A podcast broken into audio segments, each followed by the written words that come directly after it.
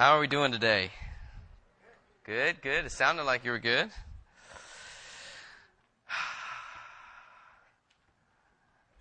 Well, it's good to uh, it's good to be back.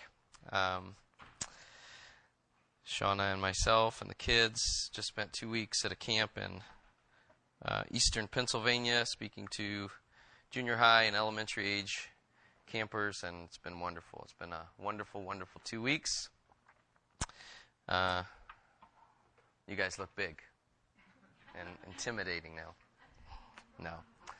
Uh, it's been a great, great time, and, and uh, but very, very thankful and glad to be back this morning. And so, if you would turn in your Bibles to Ephesians two.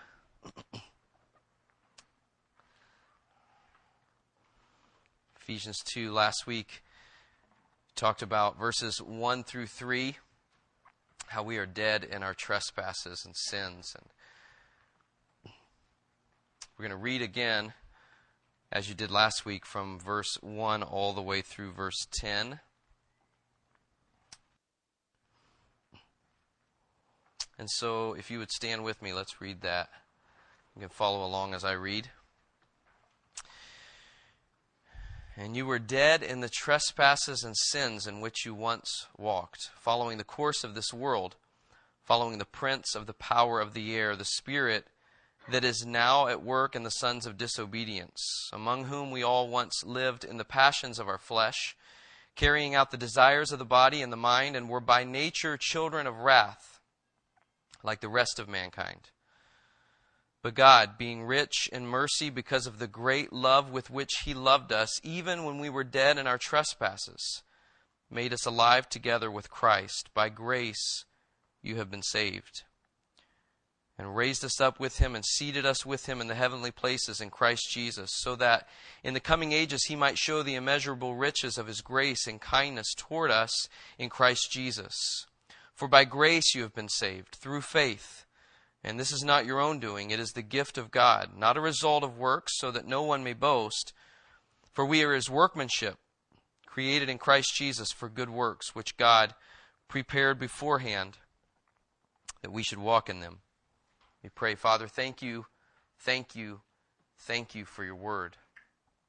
And thank you for what it teaches us about you.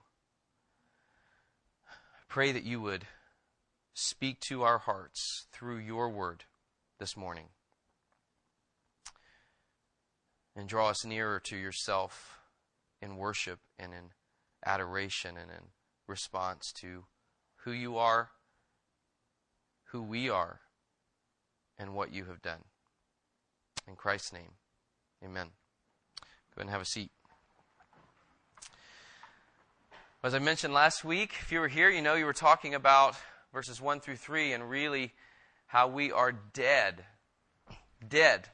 Not dying, right? But we're dead in our trespasses and sins. And there's no exception. Except for Christ, there's no exception. All of us are born in sin and born in this way. And so, Paul tells us in verse 1 we were dead in our trespasses and sin. Today we're going to mainly focus on verses 4 and 5, but I want to remind us and, and kind of be in, um, especially verse 3, for just a few moments. He says, We were dead in our trespasses. I want to look at the end of verse 3 because, to be honest, um, as I've prayed through and, and over the last two weeks, just looking at the passage and, and praying through the passage, um, I've been so, um, I don't know, my heart just stopped at this last phrase and really the last eight words, nine words of, of verse 3 um, that by nature we were children of wrath like the rest of mankind. Children of wrath. And what is wrath? It says that we're, I love it. He's been at camp for two weeks. I love it. Uh, what is wrath? It's God's anger towards us. That's right, dude. And so what Scripture says is all of us, all of us without exception, are, are, are, are, by nature children of wrath. And, and what wrath is, is God's intense anger. Wayne Grudem says this it's God, God's wrath means that He intensely hates all sin.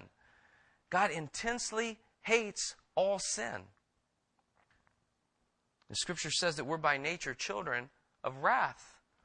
children, they're going to have to deal with that wrath. Like the rest of mankind. Now, one thing we have to know is God is completely righteous in his wrath, right? He's not sinning when he is full of anger. He's not sinning when he's full of wrath because he's so set apart. He's so holy. He's so far above us. He's so perfect in every way. There could be no other response for him righteously but wrath. I've been at this camp and, and I asked the junior hires this week, so I'm going to ask you the same thing. Um, how many of you know and don't lie, okay, just because you're in church. If you don't know, then don't raise your hand. It's no big deal, right? How many of you know that God is perfectly loving? Raise your hand if you know that. If you know God is perfectly loving, raise your hand. Okay, keep them up. Keep them up. It's okay. I'm not going to call you out or anything, I promise. Now, those people have your hands up, how many of you know that God is as just as He is loving? Keep your hands up if you know that God is as just as He is loving. Yeah. He's perfectly just and He's perfectly loving. I wasn't surprised by this, but it, it broke my heart a little at, at this junior high camp when all of these hands go up. I know God loves me. I know God loves me. I know God loves me. Well, how many of you know that He's as just as He is loving? And almost every hand went down. Why? Because we can't, of our own, imagine God being full of wrath. And we're teaching people God is love, God is love, God is love, but God, God is love. And God is wrath. And He's just as righteous in His wrath as He is in His love. He's just as glorious in His wrath as He is in His love. Why? Because He's just. He's perfectly just. So justice has to be served and, and sin has to be punished. What Paul tells us here is we were dead. We were dead. We were children of wrath. I got back um, late, late, late Friday night, Saturday morning ish. And uh, so I haven't had a chance to listen to Michael's sermon. I cannot wait. I've heard great feedback.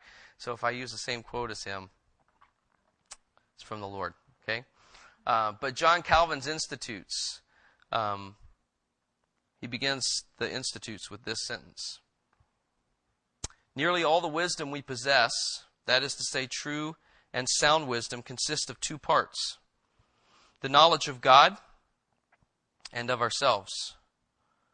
What we may need reminding of in our day is not that the knowledge of God is difficult to comprehend and to embrace. That's more or less obvious but that the knowledge of ourselves is just as difficult to comprehend and to embrace. Indeed, it may be more difficult first because a true knowledge of ourselves assumes a true knowledge of God, and second, because we tend to think we do know ourselves, when in fact the depths of our condition are beyond our comprehension without the help of God. So, why do we start over in this passage that I'm sure that Michael preached great because we need, we have, we have, we have to know who we are to get and embrace and worship who God is. So, if that's true, how can we possibly have hope? If we're all children of wrath, how can we possibly have hope, right? And that's where verses 4 and 5 come in. We're children of wrath like the rest of mankind, but God but God. Two of the most wonderful, beautiful words in the entire Bible. You were dead, hopeless, helpless. You were dead, but God. This is what you were like, but God. Dead people don't live, by definition. They don't live, but God. Dead people can't help themselves, but God.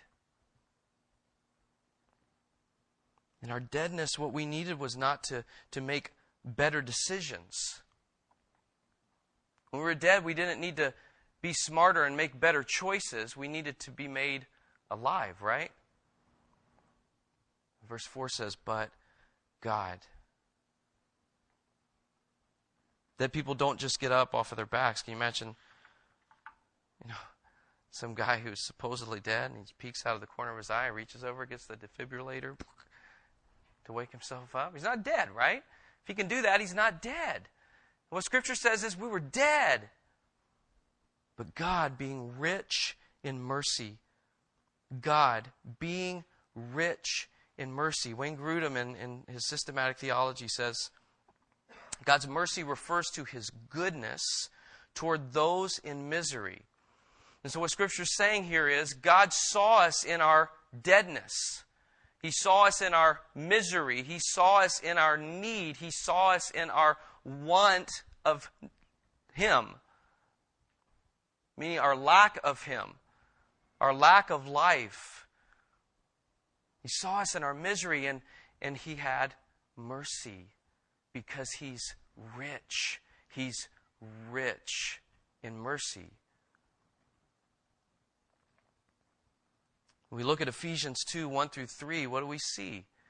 We see our depravity, right? The depravity of man. We're hopeless, we're helpless. But God. Romans 3 10 through 12.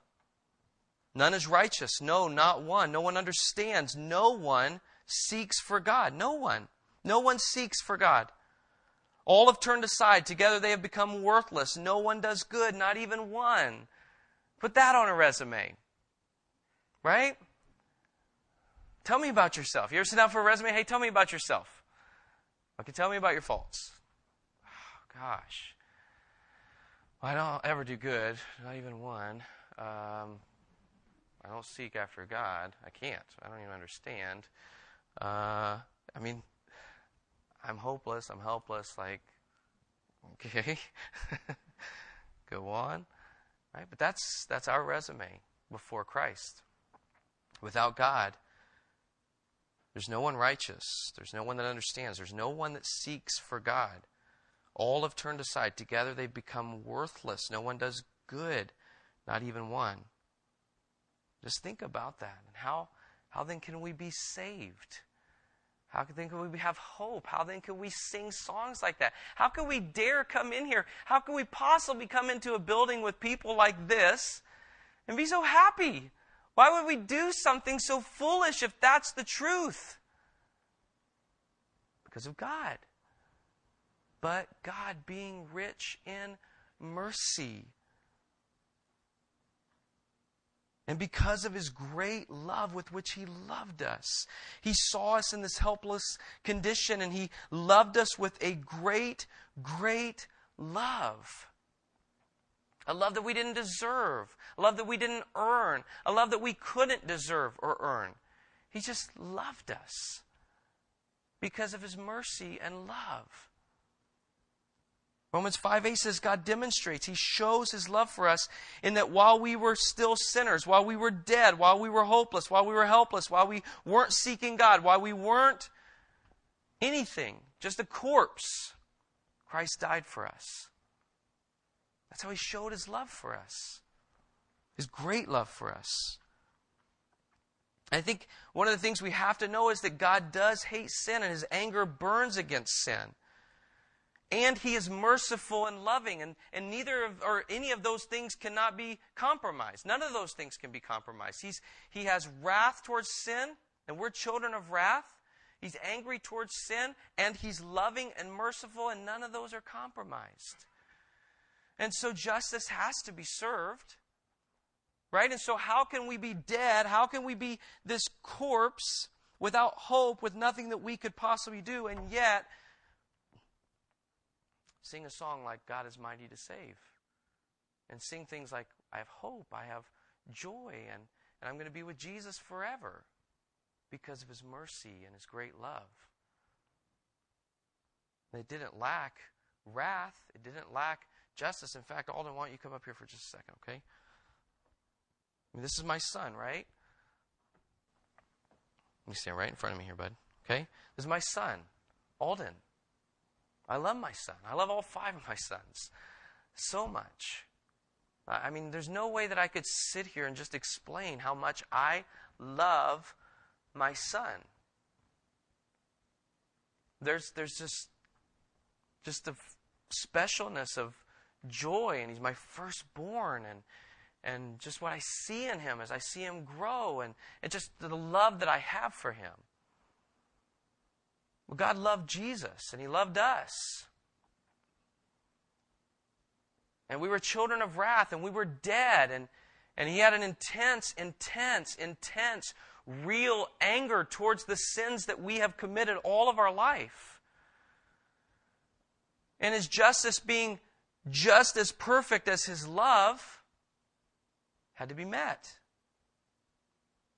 I can't fathom that. I can't imagine that. But he took his son, his only son, and, and that wrath that it says in, in, in verse 3 that, that we were children of wrath, that intense anger he poured out on Christ.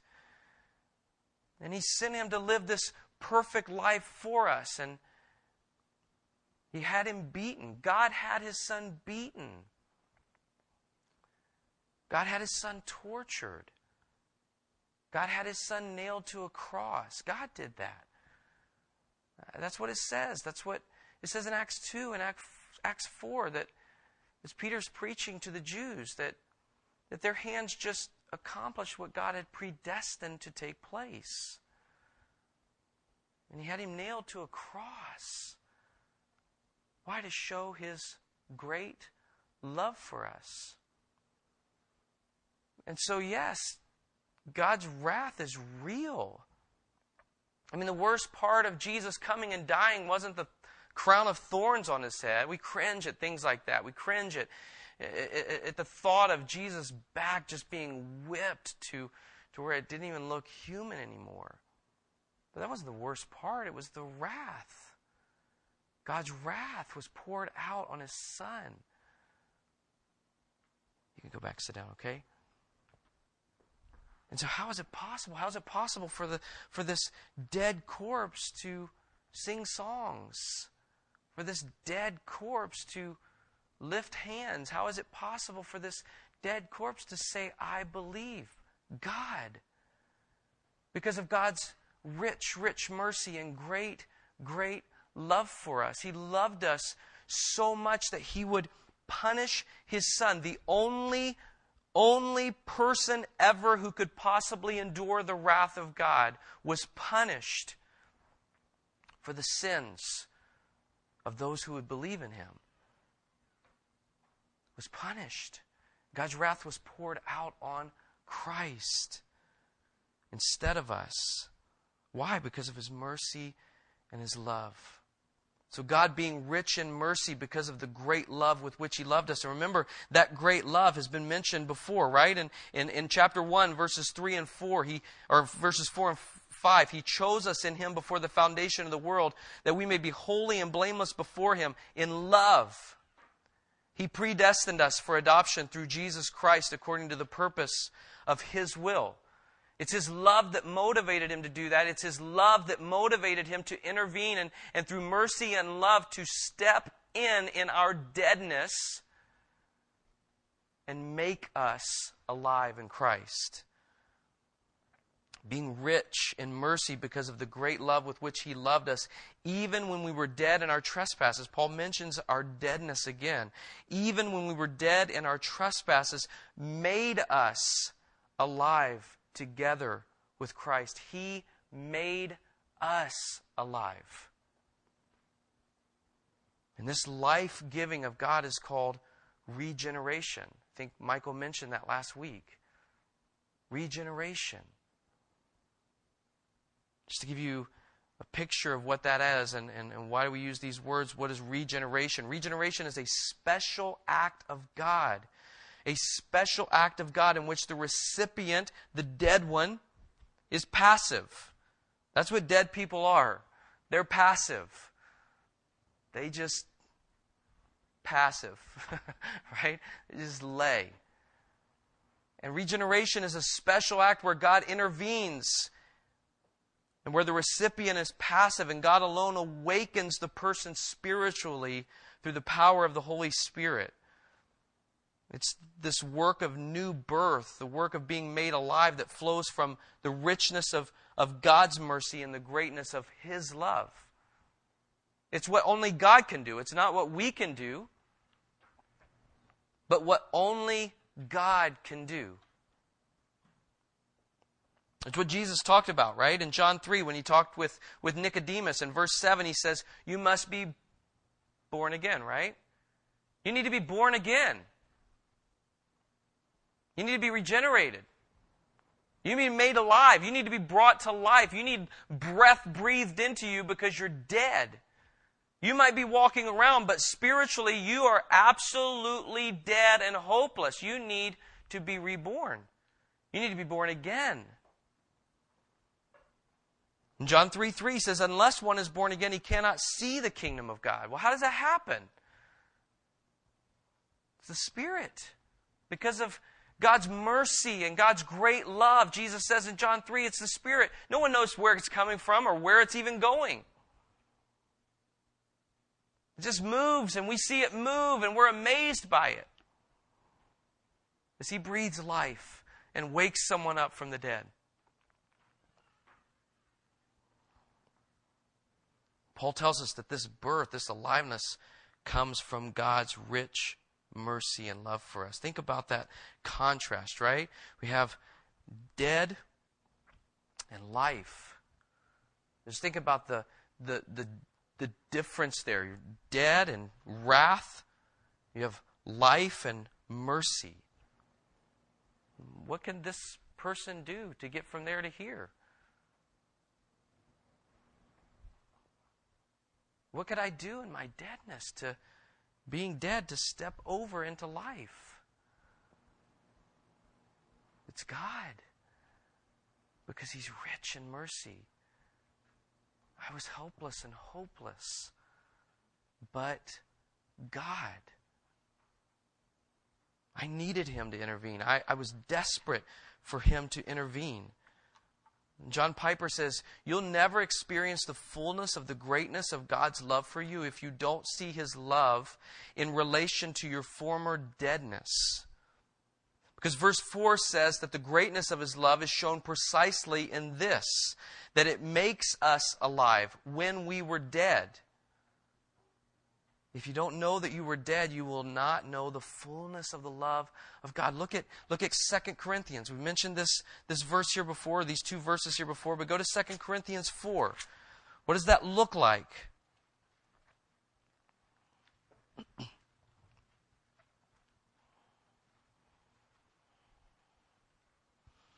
Second Corinthians 4, uh, look at verse 4 first. Deadness versus regeneration. Verse 4 is, is our deadness, right? In their case, those who are dead, in their case, the God of this world has blinded the eyes of the unbelievers to keep them from seeing, to keep them from seeing the light of the gospel of the glory of Christ, who is the image of God. They can't see. They can't see how wonderful God is. They can't see how good God is. But but look two verses later. For God, who said, Let light shine out of darkness, has shone in our hearts to give the light of the knowledge of the glory of God in the face of Jesus Christ. How do you explain that? Mercy and love. That in the rich mercy of God, He chose to turn the lights on. The same God that, that said, Let light shine out of darkness, said, See me and worship me, live for me, believe in me. And He's shone in our hearts that we've seen, we've seen the light of the knowledge of the glory of God in the face of Jesus Christ. Why? Because of His rich mercy and His great love. We are completely, as, as as people, as dead people, we are completely at the mercy of God. And He's rich in it, Ephesians says. We think these verses that we know so well. For God so loved the world that he gave his only Son, that whoever believes in him should not perish but have eternal life. For God did not send his Son into the world to condemn the world, but in order that the world might be saved through him. Whoever believes in him is not condemned, but whoever does not believe is condemned already because he has not believed in the name of the only Son of God. The Father loves the Son and has given all things into his hand. Verses 35 and 36. Whoever believes in the Son has eternal life. Whoever does not obey the Son shall not see life, but the wrath of God remains on him. 1 Thessalonians 1, verses 9 and 10. For they themselves report concerning us the kind of reception we had among you, and how you turned to God from idols to serve the living and true God and to wait for his Son from heaven, whom he raised from the dead, Jesus, who delivers us from the wrath to come. Titus 3, verses 3 through 7. For we ourselves were once foolish, disobedient, led astray, slaves to various passions and pleasures, passing our days in malice and envy, hated by others and hating one another. But when the goodness and loving kindness of our God, of God our Savior appeared, He saved us not because of works done by us in righteousness, but according to His own mercy, by the washing of regeneration and renewal of the Holy Spirit, whom He poured out on us richly through Jesus Christ our Savior, so that being justified by His grace, we might become heirs according to the hope of eternal life. 1 Peter chapter 1 Blessed be the God and Father of our Lord Jesus Christ. According to his great mercy, he has caused us to be born again to a living hope through the resurrection of Jesus Christ from the dead, to an inheritance that is imperishable, undefiled, and unfading, kept in heaven for you. How is that possible? His mercy his love. His grace. That's what it, that's what it says after his, his great love for us. He made us alive together with Christ. By grace, you have been saved. Not by works, we'll look at later on. By grace. By grace. That's why we rejoice in God and not in ourselves, because in our deadness, He saw us lying there hopeless. That, that, that illustration that, that Michael gave of, of, of, of just being drowned, not drowning, being drowned in the depths of the sea, and God reaching in and rescuing us and breathing life into us to save us. It's beautiful. That's why we boast in the cross of Christ. That's why we exalt in Him alone and not in ourselves, because by grace we have been saved. Because of His mercy and His great love with which He loved us. So, what are we doing with that? How are we responding to that? If I really believed that I was a corpse and that God looked on me and loved me, and had mercy on me and, and breathed life into me and awakened me for his glory. How do I how do I live? How do I respond to that? How do what am I doing with that? Is my life worship? I mean, you think of that illustration. If someone did that, if, if you were at the, at the bottom of a pool or the bottom of the ocean and, and some body came, some person came, and pulled you out and literally breathed life into you and, and brought you back to life, how would we respond? I, I mean, we would we'd do anything for that person. For that person. And do we really see, do we really believe that that's what we were? We were absolutely dead in our sins and our trespasses. But God, rich in mercy, because of his great love for us, breathed life into us and awakened us? And, and do we have the same response that we would have to some guy off the street who just pulled us out of a pool and, and rescued us? Do we have that same response? Do we have a better response for God? Are we on our face and saying, God, it's your mercy, it's your grace, there's nothing I could have done? There's nothing I could have done. I was dead. There was no life in me whatsoever. I'm no different than, than, than the people you're talking about in, in, in Romans 3. I wasn't seeking you. I didn't want you. I was dead. And you are rich in mercy and great in love. And you breathe life into me. How do we respond to that grace and love and mercy? Are we completely just Jesus, Jesus, Jesus, Jesus, Jesus, surrender to you. I'll do whatever you say. I'll, I'll do anything. Because of your great love and your mercy. How about for others? I, I've been, as I mentioned, I've just been stuck on this last five words of, of verse 3 like the rest of mankind like the rest of mankind. We were by nature children of wrath, like the rest of mankind. Those who are, are not in Christ are children of wrath, of God's wrath. Do we believe so much in this life giving Spirit of God who loved us and chose us before the foundations of the world? Do we believe so much in that? That, in love he would predestine us for adoption. For adoption, he, he saw this corpse and said, I want you as my son. And adopted me. Do we believe so much in that that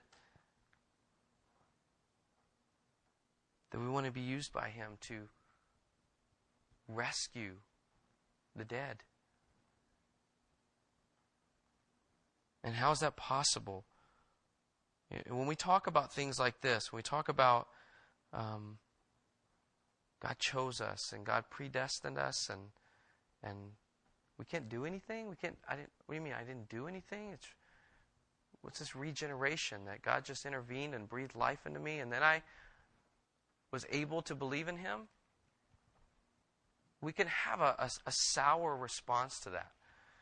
We can have this response of, well, then, what are you telling me to go tell people for? We can have this response of, well, how, what am I going to do? I can't breathe life into a corpse. You just said only God can do that. And I absolutely believe that. I think Scripture is unbelievably clear on that. But I also think that scripture tells us to go. Make disciples. To love the lost. To pray for them. So how is that how does that work? God's mercy. His love. I, I, I you know, coming back from this camp, I'm just blown away. I'm just amazed at God's grace. I don't, I don't get it. I just don't understand. I know that I don't have any power to breathe life in people. I don't understand it. but I know his, his word is powerful and effective. Just seeing these students just surrender everything to the Lord because of his grace. Because of his grace. Watching these students come in who were dead, corpses. And God breathing life through his word.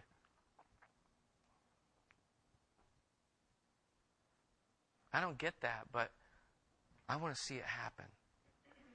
I want to see that happen. I want to see people come alive because of the rich mercy and great love of God. So, how does it happen? how do we play a part in that? Uh, I think God's Word is how we play a part in that. Romans 10, Romans 10, verses 13 through 17. Everyone who calls on the name of the Lord will be saved. But how are they to call on the one whom they haven't believed? And how are they to believe in the one whom they haven't heard? And how are they to hear if someone doesn't go and preach? And how are they to preach if no one sends them? And then you skip verse 16 and look at 17. It says, faith comes from hearing and hearing from the word of Christ. But God uses His word in people. He doesn't use, it's not me. It's His word that awakens people. And so we preach the word, we preach the word, we preach the word, we preach the word. Not because of position, but because of His word. What I mean by that is not because you have a position of preacher. You're a preacher if you're, if you're telling God's word to people so that they know and hear it. And then through that, God might awaken their hearts, shine in their hearts so that they can see how good He is and how dead they are. I, I love this, this picture in, in John, or in Mark chapter 4. Nope. Hmm. Give me two seconds. All right. I'm going to tell you what it is. Maybe it is. It's all right.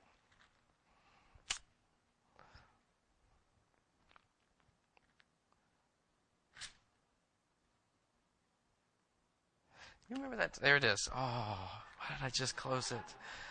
Ah. Oh. Okay. Thank you for your patience.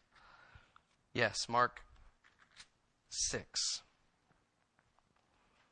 where Jesus feeds the 5,000. You remember that story where Jesus feeds the 5,000? Can you imagine being the disciples? The disciples are the ones that got to hand that out, right? Some fish, loaves of bread, just a few. Jesus blesses it, right? Starts handing it to the disciples. Imagine the disciples looking into this basket as he's literally speaking bread and fish into existence. It's a lot smaller, but similar to the universe, right? I mean, he just spoke it and like it came into existence. And here he is just just being created out of nothing. Like can you imagine? Like, I would have a hard time going and passing it out. I would want to look. I would want to stare. How's that happening, right? But they go and pass it out, and they pass it out, and they pass it out, and afterwards, these all these baskets are 12 baskets full that are left over, right? They just saw him create fish and bread out of nothing. How did they respond? Dead. They responded like dead people. They didn't get it. When he questioned them afterwards, they're like, oh, great, he's mad at us. We forgot the fish. We forgot the bread. He's ticked. I think Jesus is mad because we didn't bring the food with us. She said, What are you talking about? You just, did you get it? Then he goes away and prays, right? So Jesus goes away and up on the mountain and he prays. And then the next day, they're out on the boat and he walks out on the water, right? Jesus walks out on the water, walking on the water. How do they respond then? You're the Son of God. They're just blown away. He's the Son of God. Now, is there any difference? Is walking on the water somehow a greater miracle than making fish and bread out of nothing? No way. There's no greater miracle that took place. It's not like, oh, you can only make fish and bread. Oh. You can walk on water? Okay, I believe, right? There's no different. I mean, it's just an unbelievable miracle both times. But something changed inside of them. Jesus prayed for them. Jesus prayed for them. And all there's just not even 24 hours in between. And their hearts are awakened. Their hearts are alive now to see that He is the Son of God. It's beautiful. Just beautiful how God works in lives and awakens people to who He is. That's what He did for you if you're in Christ. Go back, go back, go back, go back, go back to when you were dead. And He breathed life into you because of His mercy and grace. He breathed life into me because of His mercy and grace. There was nothing, nothing about my rotting corpse that would make Him say, "Yeah, he'll, he'll he would be better than this person or this person or this person or he deserves it. That guy deserves it right there. Look, I'm he's rotting less than the rest of them are, right? No, it's just mercy and grace. He loved us with a great love. Let me pray. Father, thank you for your amazing, amazing love and grace. And God, I, I know, I know that I am unworthy of any of it.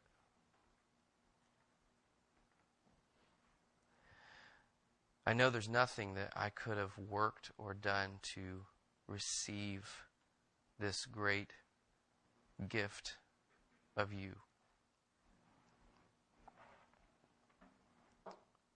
That in my deadness, I was hopeless. But God, because of your rich mercy and because of your great love for us, you breathed life. You made me, you made us alive in Christ.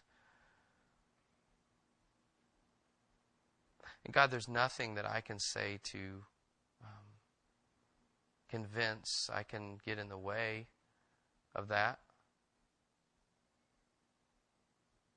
But your word, Lord, your word is true. And so I pray that um, you would use your word and these passages that we've looked at, God, that you would use them. I know there's a great struggle in us. There's there's been a great struggle in me over these things and and yet you reign. There's no struggle in you. I just want to worship you for what you have done, Lord. And we can't completely understand our deadness, and we cannot completely understand your aliveness and your willingness to awaken us.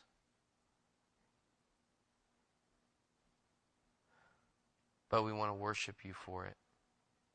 I pray for our hearts, Lord, right now that you would shine in us be glorified in us. That we would look at these things that your word says and that we would be amazed, that we would be humbled, that you would be exalted, and that you would be glorified through our response to you, not just in singing a song right now, Lord. That's so weak in comparison to what you deserve.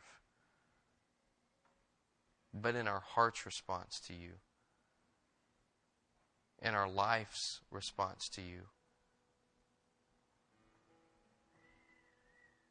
in our going, in our shining this great mercy and love to those around us, and our exulting in that great love and mercy to those around us.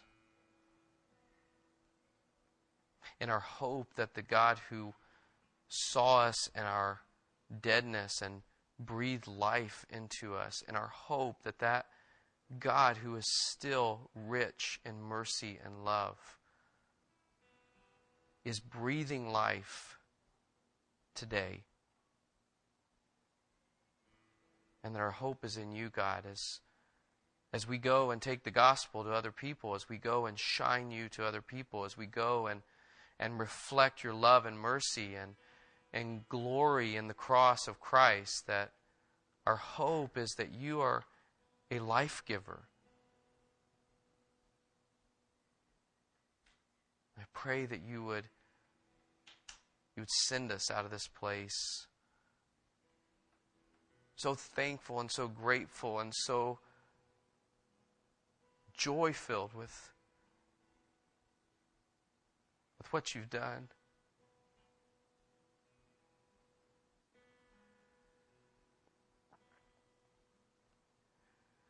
And what you're still doing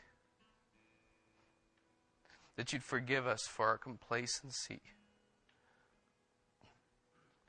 For some of us, you've breathed life into us and we laid back down. As if we were still dead. Help us to fall on our faces before you and worship and live our lives in a way that that screams, It's all God, it's all God, it's all God. Thank you, Jesus, for your love. We pray in your holy name. Amen.